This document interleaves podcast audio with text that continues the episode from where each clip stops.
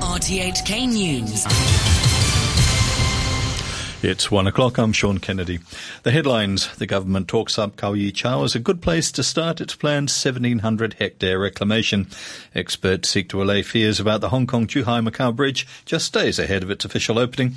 And a former top police officer is sent to prison for accepting bribes. The Development Secretary, Michael Wong, says Kau Yi Chau, a small uninhabited island near Peng Chau, is a great choice to start the first phase of reclamation for the Lantau Tomorrow Vision project. It's an ambitious plan to reclaim 1,700 hectares for housing. Mr. Wong said it was only 10 kilometres from Central. Defending the plan, he said if the government built on brownfield or agricultural sites in the new territories, it still wouldn't be enough land for housing. Mr. Wong said the government would seek funding for the Lantau reclamation in a few months' time. When we go to LegCo for funding for the planning and engineering study, which will mainly focus on the 1,000 hectare reclamation of the Kau Yi Chau project. So, so that will happen, I think, in a few months' time. And, and before then, uh, we have enough time to communicate, to explain, and to listen as well. The Environment Secretary, Wong Kam Sing, has played down concerns over the Lantau project, which some have said would be vulnerable to extreme weather and rising water levels resulting from climate change we have a working group to look after the infrastructures, how to follow the latest uh, global standards and the local situations to set the uh, latest up-to-date uh, standards for all infrastructure, including reclamations. So, uh, under these mechanisms, for whatever uh, major uh, infrastructure development, no matter it's near the sea or on land, they would have to follow the latest climate uh, adaptation uh, standards. The chief designer of the Hong Kong Zhuhai Macau Bridge, Meng Fanchao, says he's confident the mega bridge will be able to withstand storms that are double the wind speed of Typhoon Mangkhut, the storm which wreaked havoc in Hong Kong last month. The bridge, which claims to be the world's longest sea crossing, is to open next Tuesday, but concerns have been raised about its safety. Mainland media have reported that the main part of the bridge and its undersea tunnel remained intact after the storm, but the artificial island suffered from issues including water seepage. Speaking in an exclusive interview with RTHK, Mr. Meng said his design factored in uncertainties like typhoons, tides, and global warming. He said the bridge can cope with typhoons moving at more than 100 metres a second. That's 360 kilometres an hour. The records show that the typhoons Mangkhut and Hato were moving at half that speed when they passed the bridge. A transport expert says he doesn't think the opening of the bridge to Macau and Zhuhai will cause traffic congestion in Tung Chung. An opening ceremony for the bridge will be held on Tuesday in Zhuhai and it's expected to be attended by President Xi Jinping. Concerns have been raised over congestion as a road linking the bridge to a port area off Chek Lap Kok is delayed by a year. But Hung Wing Tat, a fellow of the Hong Kong Society of Transportation Studies, says the backup road has plenty of capacity.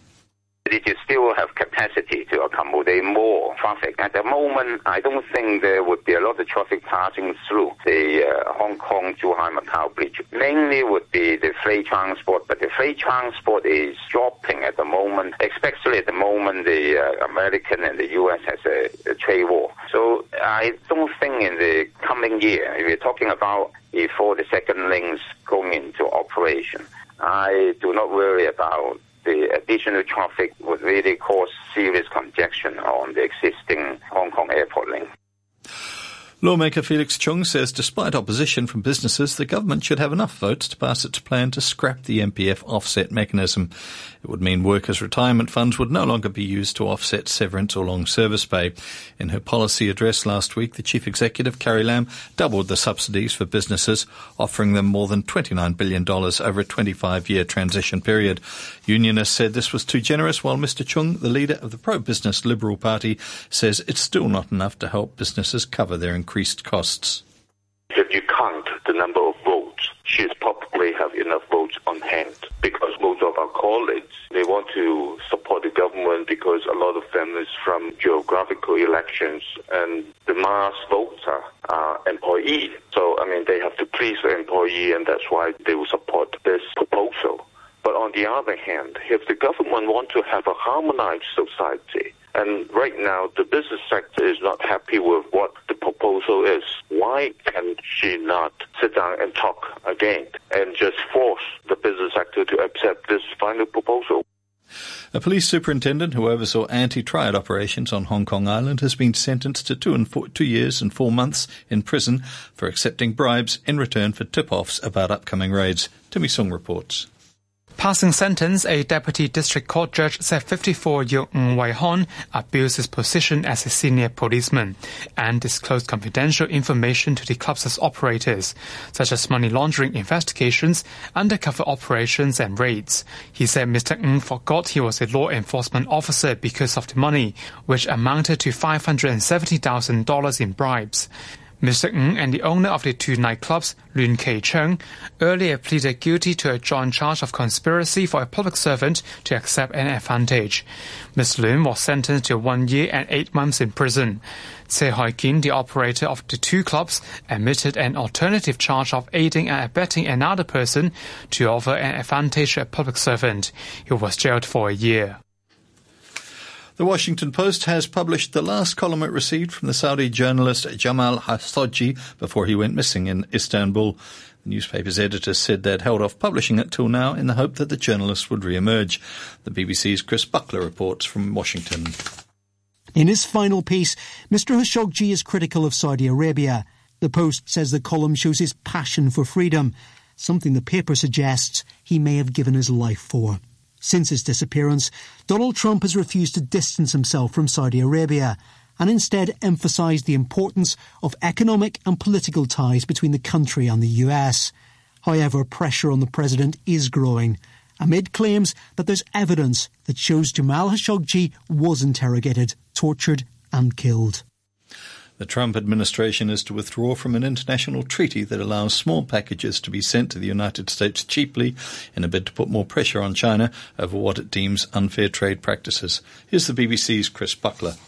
The UN's Universal Postal Union sets the rates that mail delivery services in different countries charge each other for handling foreign mail, and lower prices are generally set for poorer nations. But the United States says since the rise in online shopping, China has been taking advantage of the treaty. Some American businesses claim it can now cost more to ship a small package within the US than it does to send it from Shanghai. The White House says the treaty is straining the finances of the US Postal Service and in some cases facilitating the shipment of counterfeit goods. The head of the World Trade Organization, Robert Azevedo, has warned that escalating trade wars pose real risks to the global economy. Without mentioning the US and China, he said political steps needed to be taken to solve the crisis in global trade. A complete breakdown in international trade cooperation would see a sharp rise in tariffs, knocking up to 70% off global trade growth and 1.9% of global GDP growth. Now, these effects would cause significant disruption for workers, firms, and communities. Potentially, millions of workers would need to find new jobs. The first group of a wave of Honduran migrants traveling towards the United States has arrived at the border between Guatemala and Mexico. President Trump threatened to cut off millions of aid to the region if they failed to stop the caravan. Here's the BBC's Leonardo Rocha. Some 3,000 people, including children, have joined the caravan. The organizers say the migrants are escaping poverty and violence in Central America. President Trump says they are illegal immigrants who cannot be allowed to enter the U.S. They left Honduras this weekend and several hundred have now reached the Guatemalan border town of Tecun Uman. If they're allowed to cross into Mexico, it will be a matter of time before they reach the U.S. southern border and seek a right to entry on humanitarian grounds. European Union leaders in Brussels have decided that despite intensive talks with Britain, there's not been enough progress on Brexit to warrant calling a special summit next month to seal the deal. But they said they were ready to call one if talks go well. The BBC's Kevin Connolly reports from the Belgian capital. Theresa May faced a difficult job of persuasion as she addressed her fellow EU leaders before the summit dinner. One insider, though, said the mood around the table was good and described the Prime Minister as a formidable politician. The EU had been asking for new proposals from the UK, but as she arrived, Mrs May suggested that progress on vexed issues like future arrangements on the Irish border required collaborative progress rather than British concessions. The two sides are united in a determination to avoid a situation in which the UK leaves the EU without agreement, a prospect that threatens political, economic and legal chaos.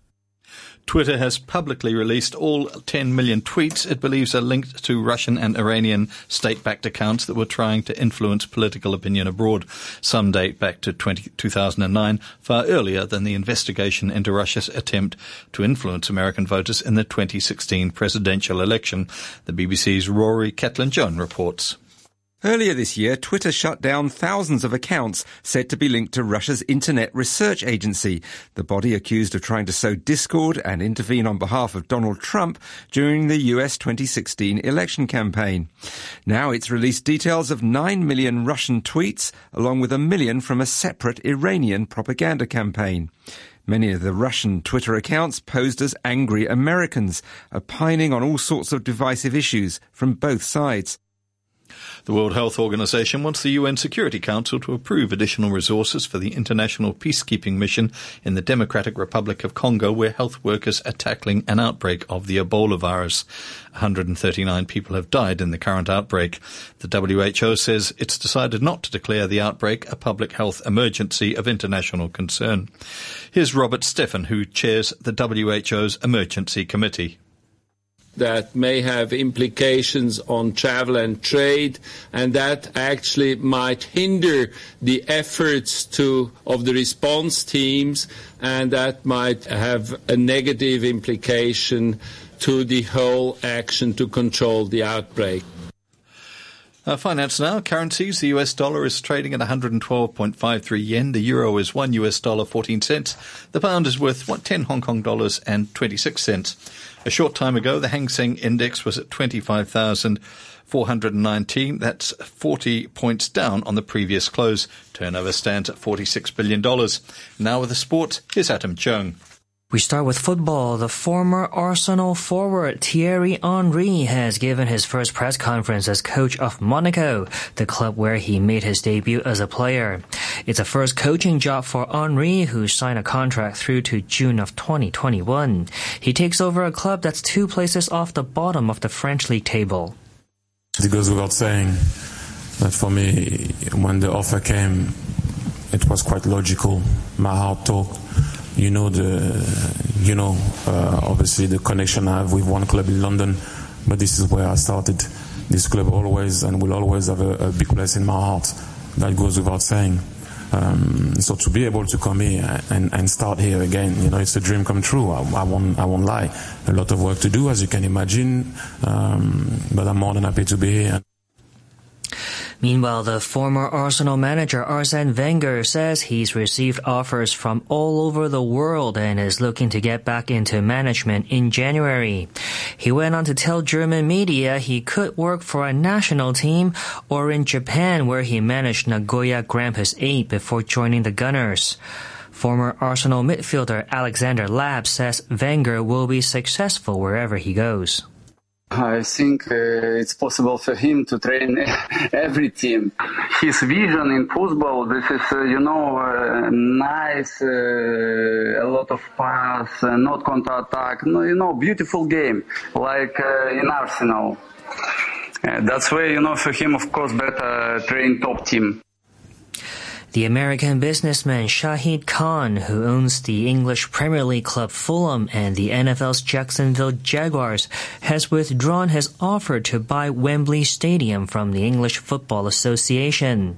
Khan was offering around 790 million US dollars for the national stadium. More from the BBC's Richard Conway. Shahid Khan made his huge offer for Wembley in May.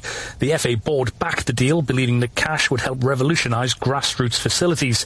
The deal required the support of the FA Council, which draws its members from across English football. But with many councillors sceptical about the long-term benefits and some believing the home of English football should never be sold, Mr Khan has withdrawn his offer, although he says he may revisit the bid in future. England's cricketers beat Sri Lanka by seven wickets in a rain-hit third one-day international. They take a 2-0 series lead with two games left. Sri Lanka made 150 for 9 off 21 overs. Adil Rashid took 4 wickets.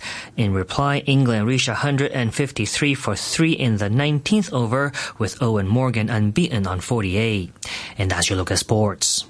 And to end the news, the top stories once again. The government talks up Kau Yi Chau as a good place to start its planned 1,700 hectare reclamation. And experts seek to allay fears about the Hong Kong Zhuhai Macau Bridge just days ahead of its official opening. The news from RTHK. Yeah!